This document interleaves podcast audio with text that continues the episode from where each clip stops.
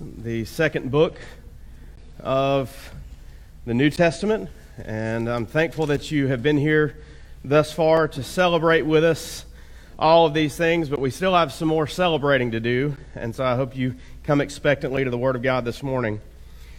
As we've started our journey through the New Testament, we've naturally started with the four Gospels, which set the tone for the rest of the New Testament. And remember, as each of these gospel writers were evangelists, they were sharing the good news about Jesus to specific groups of people.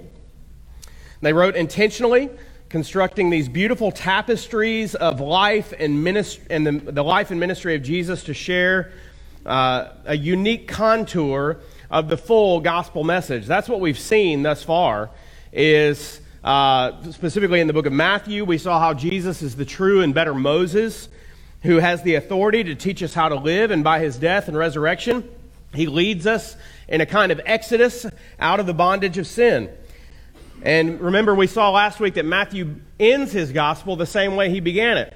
Jesus and, I mean, uh, the angel uh, telling uh, Joseph in Matthew chapter 1, verse 21, uh, the, that you will have a son, you will call his name Jesus, for he will save his people from, from their sins, and he will be Emmanuel, God with us right? And then Matthew ends, Matthew chapter 28, verse 20, and lo, I am with you always, even to the end of the age. And so Matthew begins and ends the same way. And this morning we are going to look at Mark and his very concise presentation of how Jesus is this suffering servant who uses all of his strength and all of his power to get underneath us and lift us up to God. In fact, the theme verse of the book of Mark is Mark chapter 10, verse 45. For the Son of Man did not come to serve, uh, come to be served, but to serve and to give his life as a ransom for many. Service is an ind- indispensable part of the Christian life, is it not? One person's faithful sacrificial service, while costly to them, is what God uses to shape the culture and to advance his kingdom. And last month, we saw how God uses our gifts and our skills to advance, our, uh, advance his kingdom. In fact, if you didn't notice, uh, we hung up that print that we made for uh, Miss Cleta and Miss Anita and Miss Retha and their Sewing by Sewing ministry. If you didn't get a chance to see that, you can walk out this door right down the ramp, and it's right there in front of you. Just a wonderful testimony of how God uses uh, simple skills in our life to be a blessing beyond the borders of even our country. But this month, I wanted to take a moment and highlight the service of an individual who has the distinct title of being a multi generational Sunday school teacher. She not only taught one of our pastors in Sunday school, but she has now also taught his children. And I'm talking about Miss Sherry Flournoy. You might have heard the, the, uh, the, the singing upstairs this morning uh, because Miss Sherry has a birthday on Tuesday. I'm not going I'm not going to share your age, Miss Sherry, even though your sister will. Um, and um, but but but I we've got we've kind of talked about this, and I just want to I just want to help you get an understanding. You have three pastors on this staff, right? Uh, I was born in 1980. Okay, some of you are like, "Oh my goodness, that's I'm, i might be old." Um, but I want to tell you this: Miss Sherry, uh, she could have been my Sunday school teacher uh, because she's been doing uh, young children's Sunday school class since 1985. Just so that you understand, we have two pastors. That was a year before they were born. She's been teaching Sunday school at First Baptist Church all those years. And, and see, the funny thing is, is every time we come to what we call the nominating committee every year, no nominating committee, committee member wants to admit it, but they all have this like sneaking, like, who's going to say no this year? Every single year for over three decades, Miss Sherry said yes to being either a substitute or being a Sunday school teacher of our kids. One of the former members of, of Miss Sherry's class recounts her, uh, her genuine love for each of the kids in her class. And even when they were promoted from her class, she still has expressed an interest and exhibited a true characteristic of Christian love towards them, and she still does today. And so I know I don't want to get in trouble with Miss Sherry any more than I already am. So I'm not going to make her stand up in front of you. But here's what I do want to do. Right now, if you or your child or your grandchild has come through Miss Sherry's Sunday school class, would you please stand? If you, your child, or your grandchild has come through Miss Sherry's class, please stand.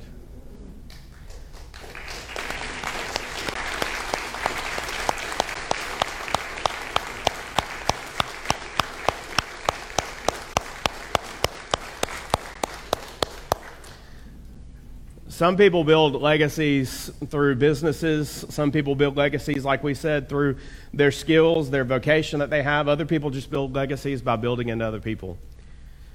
And as believers, that's what we're called to do. That's what service is. That's what we're going to see from Jesus today. And uh, so it only seemed right uh, to begin by understanding what we're talking about. We're talking about service. We're not talking about, and just to be honest with you, we're not talking about signing a check, okay? We're not, we're not talking about showing up for Sunday morning just to come to a class. When, when we talk about service, we're talking about being there and being present very purposefully, very intentionally for a very long period of time in a way that leaves a mark on the world. And Miss Sherry, that's what you've done. Uh, you've left a mark. And, and in fact, I was talking to our, our college class this morning. You have shaped the culture of this community, you've shaped the culture of this church. And now there are kids beyond the walls of this church out all over who have, uh, have your mark on them. That's a legacy. That, that's what it means to make an impact. And so, for us, as we come to the gospel this morning, we, we want to ask ourselves how committed am I to really making an impact?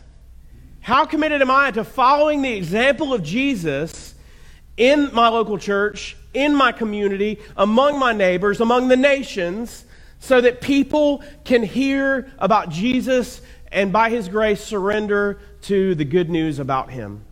What, we're, what we've seen and what we're going to continue to see today is just that. You see, Matthew, Mark, and Luke, they record the Son of God asking his disciples, Who do you say that I am? And, to, and we saw last week in the book of Matthew that you reveal your answer by submitting to Jesus as Lord and following his teaching. And today we're going to see in the book of Mark that you reveal the answer of who do you say that the Lord is and what are you going to do with this teaching by serving as Christ served. And so let's dive into Mark's gospel to see his testimony about the Lord Jesus. Mark chapter 1. You see, part of the, the task of reading the gospels, part of the task of reading the gospels is distinguishing them from each other. How did they begin? What do they emphasize? And why did they tell the story that way? This kind of study brings their specific focus to the surface. You see, Mark was the first gospel to be written about 30 to 35 years after Jesus' death and resurrection. Tradition notes that Mark got much of his material from the Apostle Peter. In fact, if you, if you go through and read the Gospel of Mark, you feel like you had this front row seat. And Peter's emotions are described. They, they just, I mean, you can, you can just, you can just feel the, like you're right there beside Jesus as he's saying some of these things. And you, how did Mark get that? Well, it's because Mark was a companion, a friend, and really uh, had, was a mentee to the Apostle Peter. And so he heard firsthand Peter's account of all of these stories about Jesus. He saw the passion and the intensity in Peter's eyes because we know Peter was a, a very intense person. We, he saw, Mark saw the passion and the intensity in Peter's eyes as he talked about Jesus and Mark saw some of these things about Jesus firsthand himself. You see, commentators think that he was writing from Rome and that Mark's message is targeting Romans and Roman Christians who are being persecuted. And from the very beginning, we jump into this fast moving story about a purposeful Christ seeking to fulfill a very specific mission. Just look at Mark chapter 1, verse 1. The beginning of the gospel of Jesus Christ, the Son of God. As it is written in Isaiah the prophet, Behold, I send my messenger before your face, who will prepare your way, the voice of one crying in the wilderness. Prepare the way of the Lord and make his paths straight. And immediately you jump into this message of John and, then, and jump down to verse 15. Now after John was arrested, that, that is kind of, that ended very quickly. It makes John's ministry seem like a blip, but Mark has a very specific purpose for that. Now after John was arrested, uh, Jesus came into Galilee and he was proclaiming the gospel of God. And he was saying, The time is fulfilled, and the kingdom of God is at hand. Repent and believe the gospel. And so you think about what we saw last week in the book of Matthew, and then you think about what we're going to see tonight in the book of Luke, because we're all familiar with it. You have all of the, all of these details about Jesus' uh, childhood and his birth. You have all uh, Matthew being very specific about the prophecies that Jesus fulfilled and, and the angelic appearances and all these different kinds of things. Mark just says, I got a message I want you to know what I'm talking about, so let's just jump in and get ready to go. I mean, Mark is like your favorite pastor, right? I mean, if, if we're honest, he's short. He's the shortest one, and he gets to the point quickly. Sorry, okay, because uh, I'm not necessarily that way. But Mark has a specific message. Matthew emphasizes the words of Jesus, but Mark emphasizes his deeds. He wants us to see and almost like feel what Jesus actually did in his ministry to people on this earth. And over 36 times through 16 chapters, Mark emphasizes Jesus' quickness to do things by using the word immediately. That's why I said it's this fast moving story about a very purposeful Messiah moving through uh, Galilee and the surrounding areas. Because over and over he says, immediately, immediately, immediately, immediately did Jesus did this. I mean, look at verse 12 of chapter 1. The Spirit, what? What does your Bible say? Immediately, right? The Spirit immediately drove him into the wilderness. And so there's 16 chapters in the Gospel of Mark, and over 36 times this word immediately is used.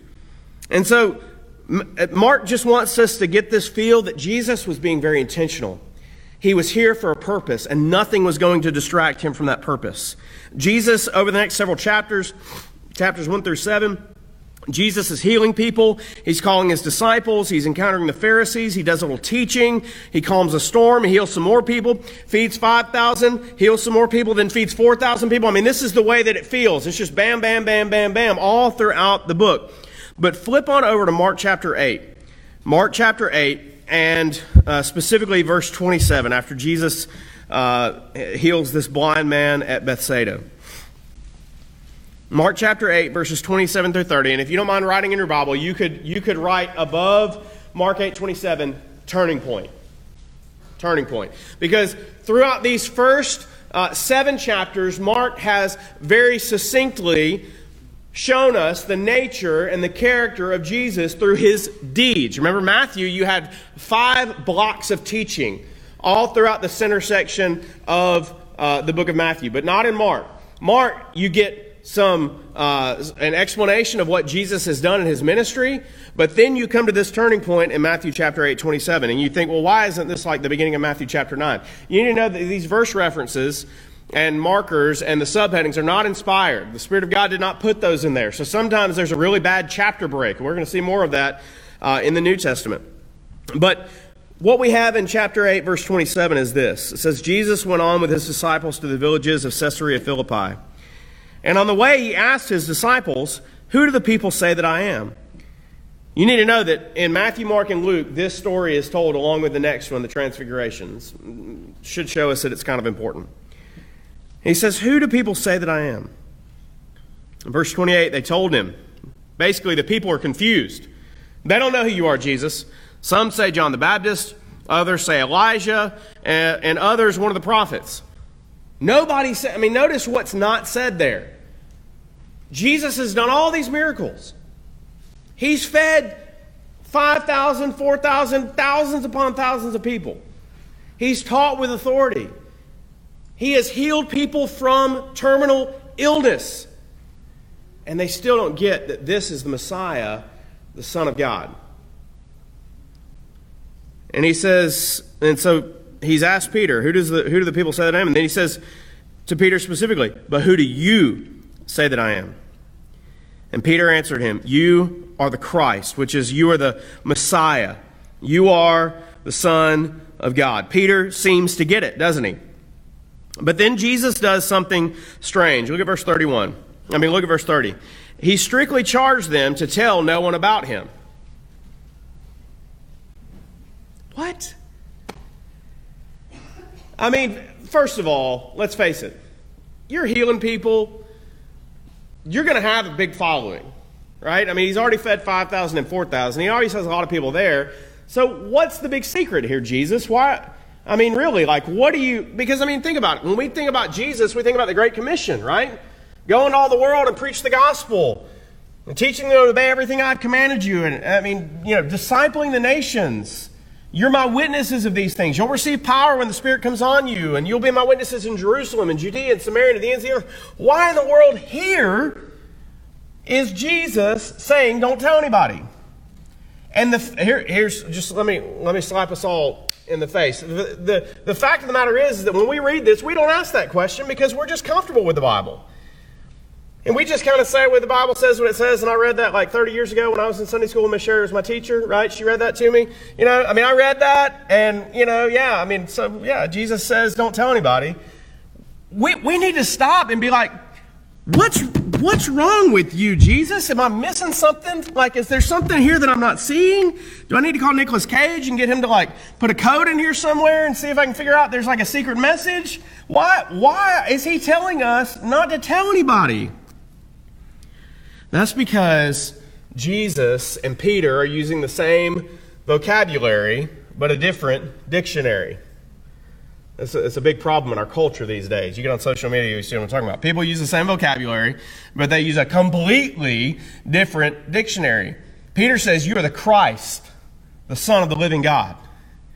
And Jesus says, You're right, but don't tell anybody because you don't get it. He seems like he gets it, but he doesn't get it. Peter could be a Southern Baptist. Seems like he gets it on the surface, but below, not so much. Right? And so Jesus tells him in verse 31, look at, I mean, like I said, this is the turning point. Verse 31. And he began to teach them that the Son of Man must suffer many things and be rejected by the elders and the chief priests and the scribes and be killed and after three days rise again. And he said this plainly. And Peter took him aside and began to rebuke him. I mean, just think about what's just happened. And now Peter, once again, you kind of feel Mark hearing this in his eyes. Peter's like, and I don't know why, but after that, I took him aside and I started like telling him he was crazy, right? And Mark's like, you did what? Peter was like, yeah, I don't know, man. It just was a bad day. I, didn't sleep a lot the night before. And, and says, but turning in verse 33, Mark continues, but turning and seeing his disciples, he rebuked Peter and said, Get behind me, Satan, for you are not setting your mind on the things of God, but on the things of man. You are not setting your mind on the things of God, but on the things of man. Peter's confession told the truth about Jesus, that Jesus Christ is the Messiah who had come to deliver Israel. And Jesus had identified himself as the Messiah by calling himself the Son of Man, which is a title derived from the Old Testament book of Daniel. And just listen to what Daniel said. Daniel envisioned a day that would come when a Son of Man would come and he would he was given dominion and glory and a kingdom that all peoples and nations and languages should serve him that his dominion is an everlasting dominion which shall not pass away and his kingdom one that shall not be destroyed so if his kingdom's not going to be destroyed, then what's the king going to do? The king's not going to be destroyed either. What's the opposite of not being destroyed? It means you destroy everybody else. You're conquering. You're victorious. And so no wonder when they proof text and just strip that out of its context without thinking about Isaiah 53, the suffering servant, and other passages, they just pull that out of context like we do. Once again, we could we can identify with them. They pull it out of context and they say, well, Jesus has come and he's going to bring a sword. He's going to slaughter all of his enemies and we're going to be at his right hand and all of the Romans are going to be down here. They're going to be dead at our feet and this is going to be great. We are going to be conquerors with him. Jesus is going to conquer. He is the conquering Messiah King. That's what they thought when Jesus said Son of Man. But once again, Jesus and Peter are using the same vocabulary, but a different dictionary. For Peter, the Messiah will come and conquer, but for Jesus, the mission can only be accomplished in one way by his defeat and his death. Now, you would think that Peter would be assured that Jesus knows the will of God more than he does. But to make sure, in Mark chapter 9, Jesus goes up on a mountain and is transfigured before them. He's transfigured before them in front of Peter and James and John. Look at this, chapter 9, verse 2. And after six days, Jesus took with him Peter and James and John, and they led him, led him up on a high mountain by themselves. And he was transfigured before them. And his clothes became radiant, intensely white and no one on earth could bleach them. Interesting. Clorox might use that as a statement, right? And there appeared to them Elijah with Moses, and they were talking with Jesus. And Peter said to Jesus, Rabbi, it is good that we are here. It's like the understatement of the millennium, right? Let us make three tents Three tabernacles. You remember tabernacles? You remember that from the Old Testament, right? Peter's thinking, okay, well, this is the beginning of the new Israel, and we're going to start, you know, like pushing out the Romans and establishing the kingdom here, because that's what we did when, we, when the tabernacle was given in the Old Testament. One for you, one for Moses, and one for Elijah. For he did not know what to say, for they were terrified. And a cloud overshadowed them, and a voice came out of the cloud This is my beloved Son, listen to him. And suddenly, looking around, they no longer saw anyone with them but Jesus only. And once again, Jesus, verse 9, the great uncommission, I guess, like he, as they were coming down to the mountain, he charged them to tell no one what they had seen until the Son of Man had risen from the dead. And so they kept the matter to themselves, questioning what this rising from the dead might mean. Once again, you, you get Mark hearing this from Peter, like Peter just like, we had no idea what he was talking about. And it sounded like crazy talk. We saw Moses, we saw Elijah. I said, This is great that we're here, you know? And Jesus just says, Stop talking. Just don't talk about this until I rise from the dead. And Peter just wrestling with this, even as he talks to Mark, and you can feel it in his words. And they asked him, verse 11, Why do the scribes say that Elijah must come first? And he said to them, Elijah does come first to restore all things, talking about John the Baptist. And how is it written of the Son of Man that he should suffer many things and be treated with contempt? But I tell you that Elijah has come, and they did to him whatever they pleased, as it is written of him. And that's just where it stops. But from this point forward, in Mark's gospel, Jesus sets his sight upon Jerusalem, and namely his own death. And chapter 10 reminds us, chapter 10, verse 45, even the Son of Man came not to be served, but to serve and give his life as a ransom for many. And so throughout the rest of the book, Jesus heals people some more. He teaches some more. He celebrates the Passover with his, with his disciples. But then you know the rest of the story that he's betrayed, that he's tortured, that he's mocked, condemned, and crucified. And all this time, people are wondering, who is this Jesus who heals, teaches with authority, and stands against the Jewish religious leaders? No one, I mean, no one gets it. They're all confused. And you just, as you read the Gospel of Mark, you just get this that people are confused and they're saying, why in the world is Jesus dead? But then Mark 16, I mean, the, but you get these these two, these two stories, there's only two stories throughout the whole book of people who get it. Even the book ends with people not getting it. Okay, so that's why they know Mark was written very early, because people were still wrestling with these things. They knew what they had seen, but they struggled with what it meant, right? They, they were kind of in process.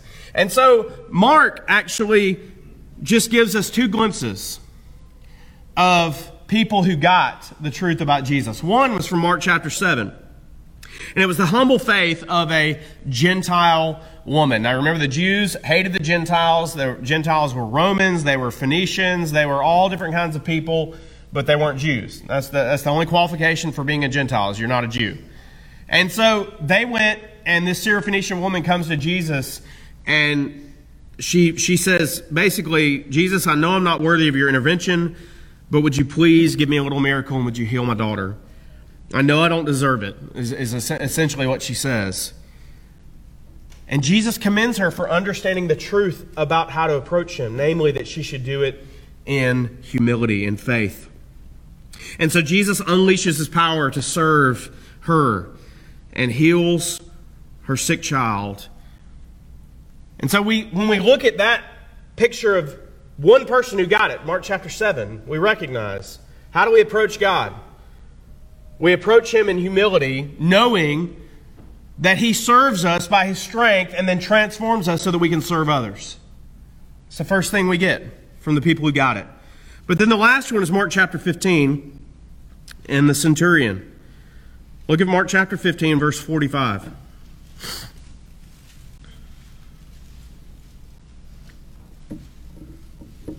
I'm sorry, verse, uh, verse 39. Mark chapter 15, verse 39. So Jesus has been crucified, he's been mocked, he's been tortured, he's, he's a bloody mess up on the cross. He's being reviled by people who are around him and underneath him.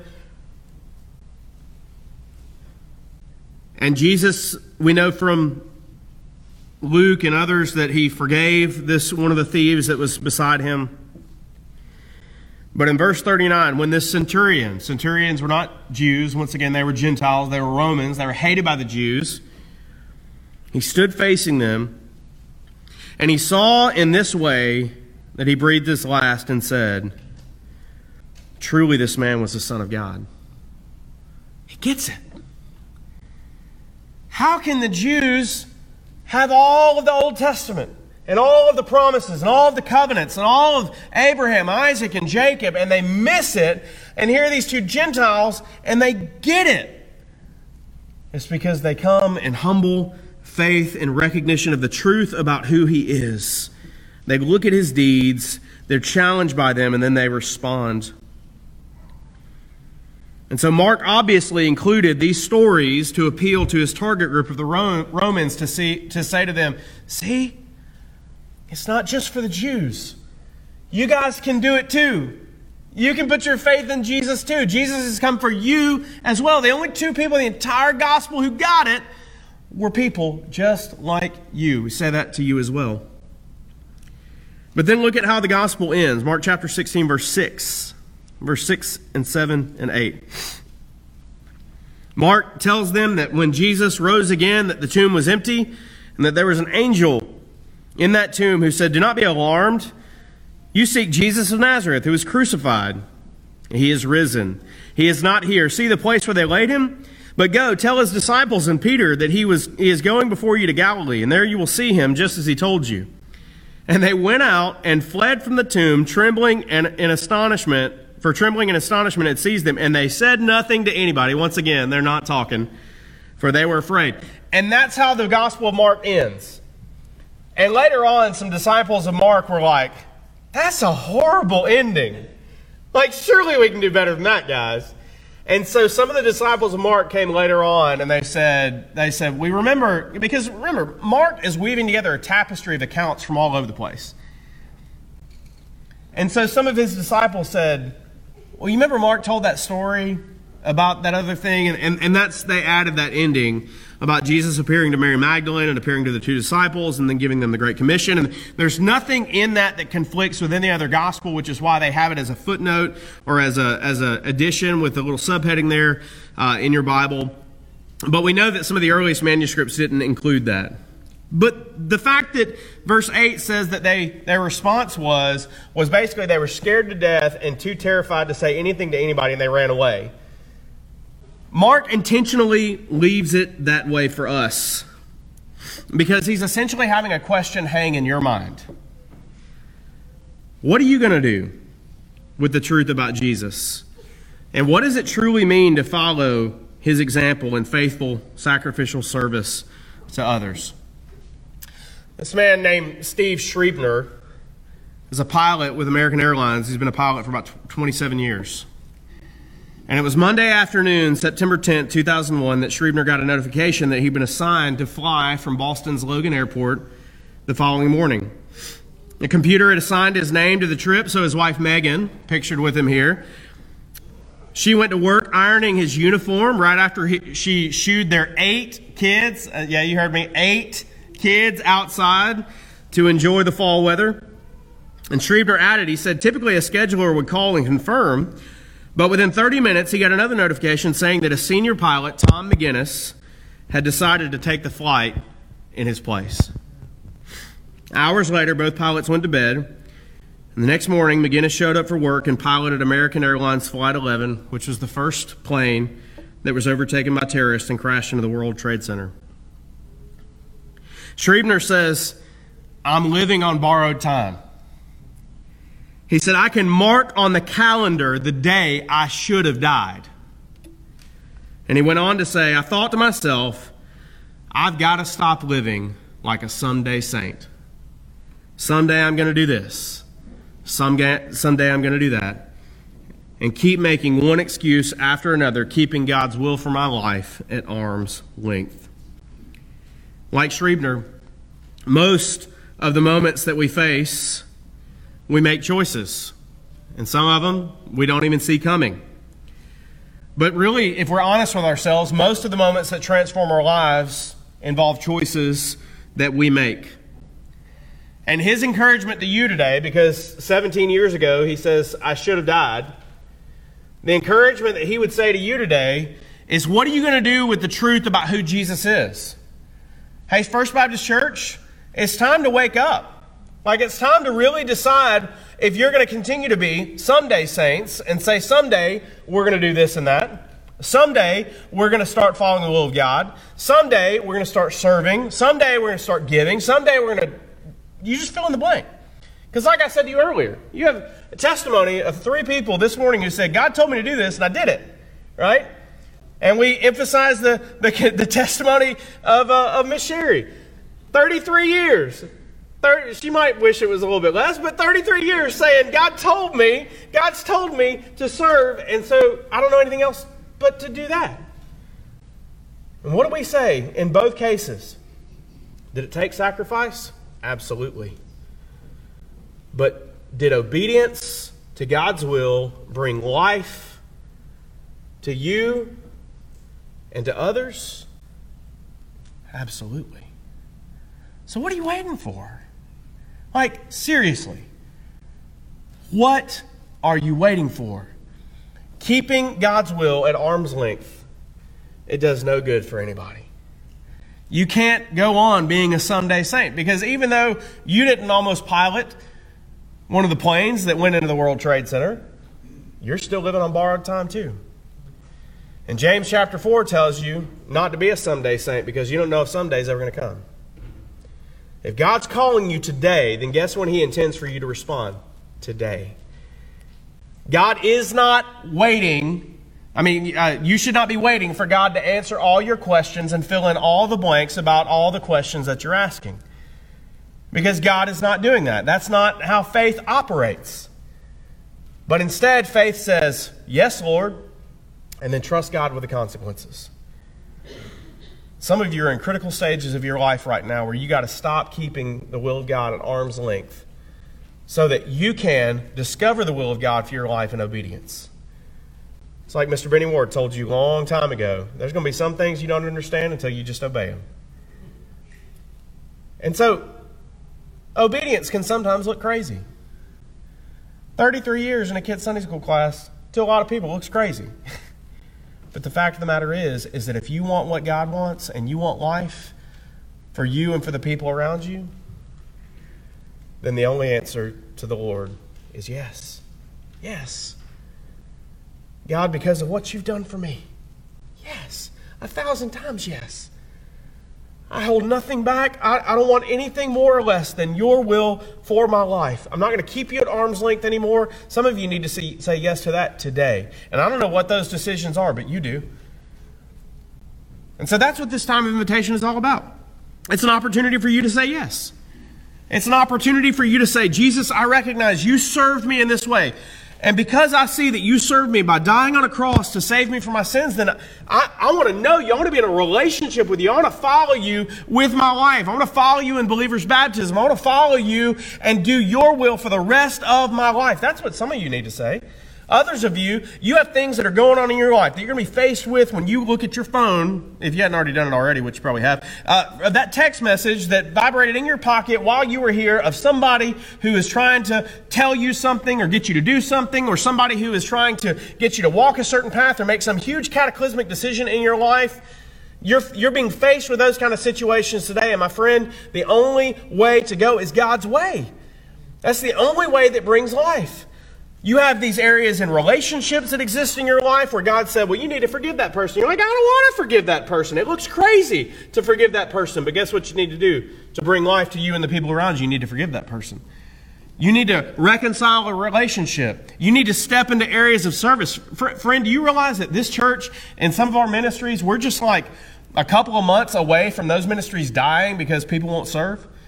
Or we've got, listen, we've got people who have, like Miss Sherry, have served for, for decades, but there's nobody following along after them. We, we, have, we, we have legitimate, legitimate needs where God says, Ryan, and says to me as a pastor, Ryan, I put the people there.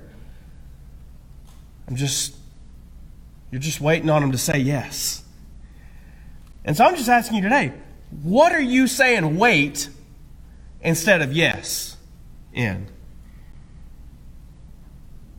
And recognize today that Jesus, fix your eyes on Jesus because Jesus came to serve you and obeyed to the point of death so that you could find life. And what are you going to do with that life?